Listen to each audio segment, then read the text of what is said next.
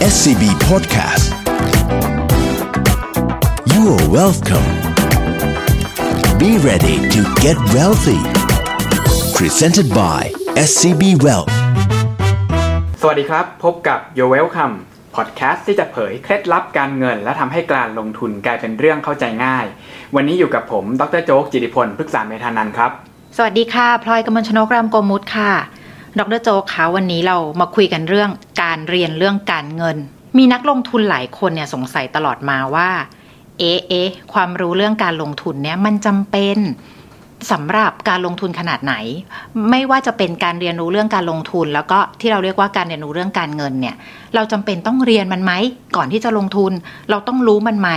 ซึ่งจริง ๆ แล้วเนี่ยดรโจก็ได้คุยให้พลอยฟังแล้วล่ะว่าเอาจริง ๆ เนี่ยการเรียนรู้เรื่องการเงินเนี่ย มันเรียนเพื่อให้เราได้เห็นโอกาสที่มากขึ้น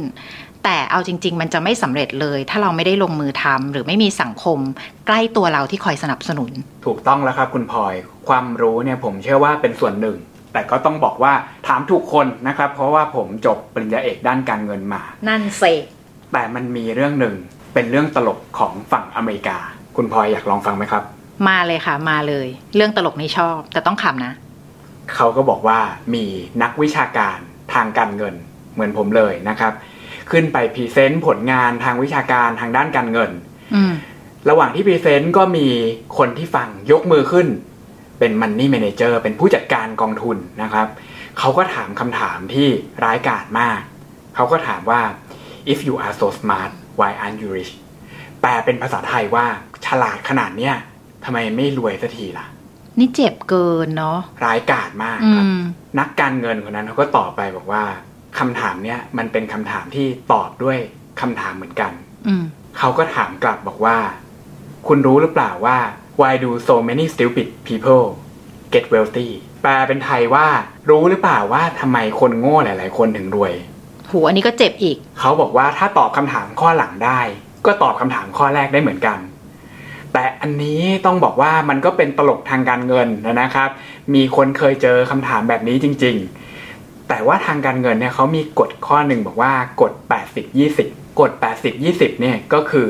ความมั่งคั่งของทั้งโลก 80%เนี่ยมันอยู่กับคนแค่ 20%น้อยมากมากน้อยมากๆ เพราะฉะนั้นอย่างแรกที่เราต้องเข้าใจก็คือว่า คนที่จะประสบความสำเร็จทางการเงินเนี่ยมันไม่ใช่ทุกคน นะครับ มันมีหลายองค์ประกอบมากๆ ที่จะประสบความสำเร็จทางการเงิน แล้วนักวิชาการทางการเงินหลาย ๆ คนก็ทำการวิจัยมานะครับ บอกว่าไปวัดเลยคน 20%เนี่ยที่ control wealth 80%ของโลก มี IQ สูงหรือเปล่าๆมันไม่เกี่ยวกันเลยจริง ๆ เนาะเชื่อไหมครับเขาก็วิเคราะห์ออกมาเขาก็บอกว่าส่วนใหญ่เนี่ยเกิดเพราะว่าโชคดีอื มมีน้อยมากแล้วก็ IQ เฉลี่ยเนี่ยก็ไม่ได้สูงกว่าคน 80%ที่เหลือของโลกเลยครับ ก็คือแปลว่าจริง ๆ แล้วเนี่ย การจะมาลงทุนเนี่ยไม่ได้หมายความว่า คุณต้องมีความรู้เรื่องการเงินอะไรขนาดนั้นหรอก คุณแค่กล้า แล้วก็จังหวะ แล้วก็มีการเรียนรู้จากประสบการณ์ของตัวเองเนาะงั้นแบบนี้พอคุยไปคุยมามันก็กลับมาสู่ สิ่งที่เรามาพูดกันว่า แล้วเราจะเรียนรู้เรื่องการเงินกันไปทำไม ถูกต้องนะครับ อย่างแรกที่เราต้องเข้าใจก่อน แล้วก็ให้กำลังใจตัวเอง คือผมอยากจะบอกว่าเราไม่จำเป็นต้องเป็นคนที่ฉลาดที่สุดในห้อง ถึงจะประสบความสำเร็จทางด้านการเงินนะครับ เราอาจจะบอกว่าเราก็มีความรู้กลางๆนะครับแล้วก็ไม่ได้เก่งมากแต่เรามีความตั้งใจในการลงทุน ก็มีโอกาสที่จะประสบความสำเร็จเช่นเดียวกัน แล้วก็ยกตัวอย่างอย่างหนึ่งที่ผมอยากจะบอก ท่านผู้ฟังนะครับแล้วก็คุณพลอยไว้ก็คือ การเรียนแพทย์เนี่ยก็ไม่ได้หมายความว่าเราจะไม่ป่วย ชัดเจนมาก เราก็ป่วยได้เหมือนกันนะครับ การเรียนรู้วิชาต่างๆเนี่ยไม่ได้ช่วยให้สุดท้ายเราสามารถรวยทางลัดได้นะครับ แต่ว่าสามารถทำให้เราเห็นโอกาสทางการเงินได้มากกว่าคนอื่นนะครับ เช่น ถ้าเกิดเราบอกว่าเราไม่ได้เรียนทางการเงิน เราอาจจะไม่รู้ด้วยซ้ำว่าการลงทุนมันมีรูปแบบไหนบ้าง อย่างที่เราคุยกันว่ามีตราสารหนี้ มีเงินฝาก มีหุ้นนะครับ หรือว่ามีในส่วนของเป็น structure note หรือว่าการลงทุนต่างประเทศ ถ้าเกิดเราไม่รู้ตรงนี้เนี่ยเราก็จะมองไม่เห็นโอกาส และทางการเงินเนี่ยก็ต้องบอกว่ามันเป็นการแข่งขันกันของการสร้างโอกาส ยิ่งถ้าเราเห็นโอกาสมากขึ้นเนี่ยก็มีโอกาสที่จะประสบความสำเร็จได้มากขึ้น เช่นเดียวกันนะครับ ต่อให้เราเรียนการเงินไปมากมาย แต่ถ้าเราไม่ลงมือทำสักที ไม่ลงทุนสักทีเหมือนที่คุณพลอยบอกเนี่ย โอกาสที่จะประสบความสำเร็จมันก็จะไม่มีตามไปด้วยนะครับ เพราะฉะนั้นเบื้องต้นสิ่งที่เราควรทำก็คือ เราก็ควรจะเริ่มลงมือลงทุนก่อนเลย อย่างที่สองเนื้อหาการเงินหรือว่าทุกอย่างที่เราเรียนมาเนี่ยมันจะมาช่วยทำให้เราสามารถประยุกต์การเงินกับ การลงทุนของเราในจังหวะที่เหมาะสมได้ แต่ต้องย้ำไว้ก่อนนะครับว่าทฤษฎีทางการเงินส่วนใหญ่ ก็จะอยู่ในโลกที่ค่อนข้างอุดมคติ จะมองว่านักลงทุนทุกคนเข้ามาในตลาดเพื่อหวังผลตอบแทนสูงสุด และพยายามลดความเสี่ยงให้ได้มากที่สุด ซึ่งในความเป็นจริง ชีวิตจริงอาจจะไม่ใช่จังหวะนั้นก็ได้ อย่างเช่น ในช่วงวิกฤตเศรษฐกิจที่ผ่านมาเนี่ยก็ต้องบอกว่าในช่วงที่หุ้นปรับตัวลงไปเยอะๆจริง ๆ ผลตอบแทนคาดหวังเนี่ยสูงขึ้นมากๆ แต่ถามว่าคนกล้าลงทุนไหม ก็ต้องบอกว่าไม่กล้าลงทุน ซึ่งมันก็สะท้อนมาในภาพของการลงทุนจริง ๆ ว่าไม่ได้เป็นไปตามทฤษฎีทางการเงินทั้งหมด เราต้องรู้จักประยุกต์ให้เป็นนะครับอย่างที่ 3 คือเรื่องที่โรงเรียนไม่เคยสอนเราก็คือประสบการณ์แล้วก็ทัศนคติของการลงทุน หลายคนที่เข้ามาผมเชื่อว่าไม่มีนักลงทุนคนไหน อยากจะขาดทุนจากการลงทุนนะครับ แต่ว่าทัศนคติแบบไหนที่จะทำให้เราลงทุนแล้วประสบความสำเร็จได้ อย่างแรกผมก็ต้องบอกว่าก็ต้องไม่เข้าข้างตัวเองมากเกินไปนะครับ อย่างที่สองก็คือต้องไม่มีความอนุรักษ์นิยม หรือว่ากลัวความเสี่ยงมากเกินไปนะครับ แล้วก็อย่างที่สามก็ต้องไม่อินกับการลงทุนมากเกินไปครับ อืม พอจะเข้าใจแล้ว จริง ๆ การเรียนการเงินมันก็สำคัญแหละ มันคือโอกาส แล้วก็มันก็อาจจะทำให้เราได้เห็นโลกกว้างขึ้น มากกว่าที่เราจะมานั่งกระจุกตัว แล้วก็นั่งลงอะไรตามความคิดที่เราเชื่ออยู่คนเดียวอันนี้นะคะ งั้น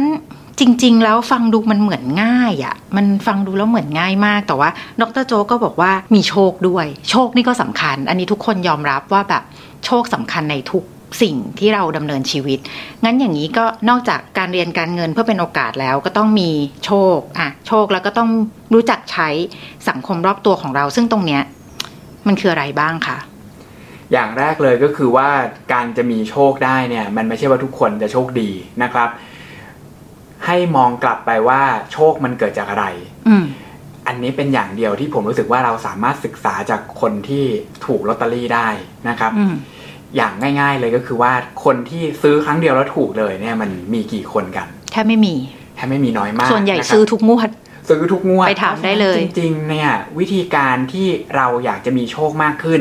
มันไม่ใช่การที่จะไปบนบานสารกล่าวนะครับ หรือว่าซื้อสิ่งศักดิ์สิทธิ์มาห้อยคอ แต่มันการสร้างโอกาสให้มากขึ้น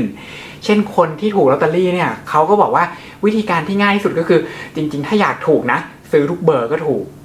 แต่มันอาจจะไม่ได้เอฟฟิเชนมาก ไม่ได้มีประสิทธิภาพมาก ถูกแล้วอาจจะไม่ได้กำไรก็ได้ อาจจะมีค่าใช้จ่ายที่แพงนะครับ แต่สิ่งที่การเงินสอนเราก็คือว่า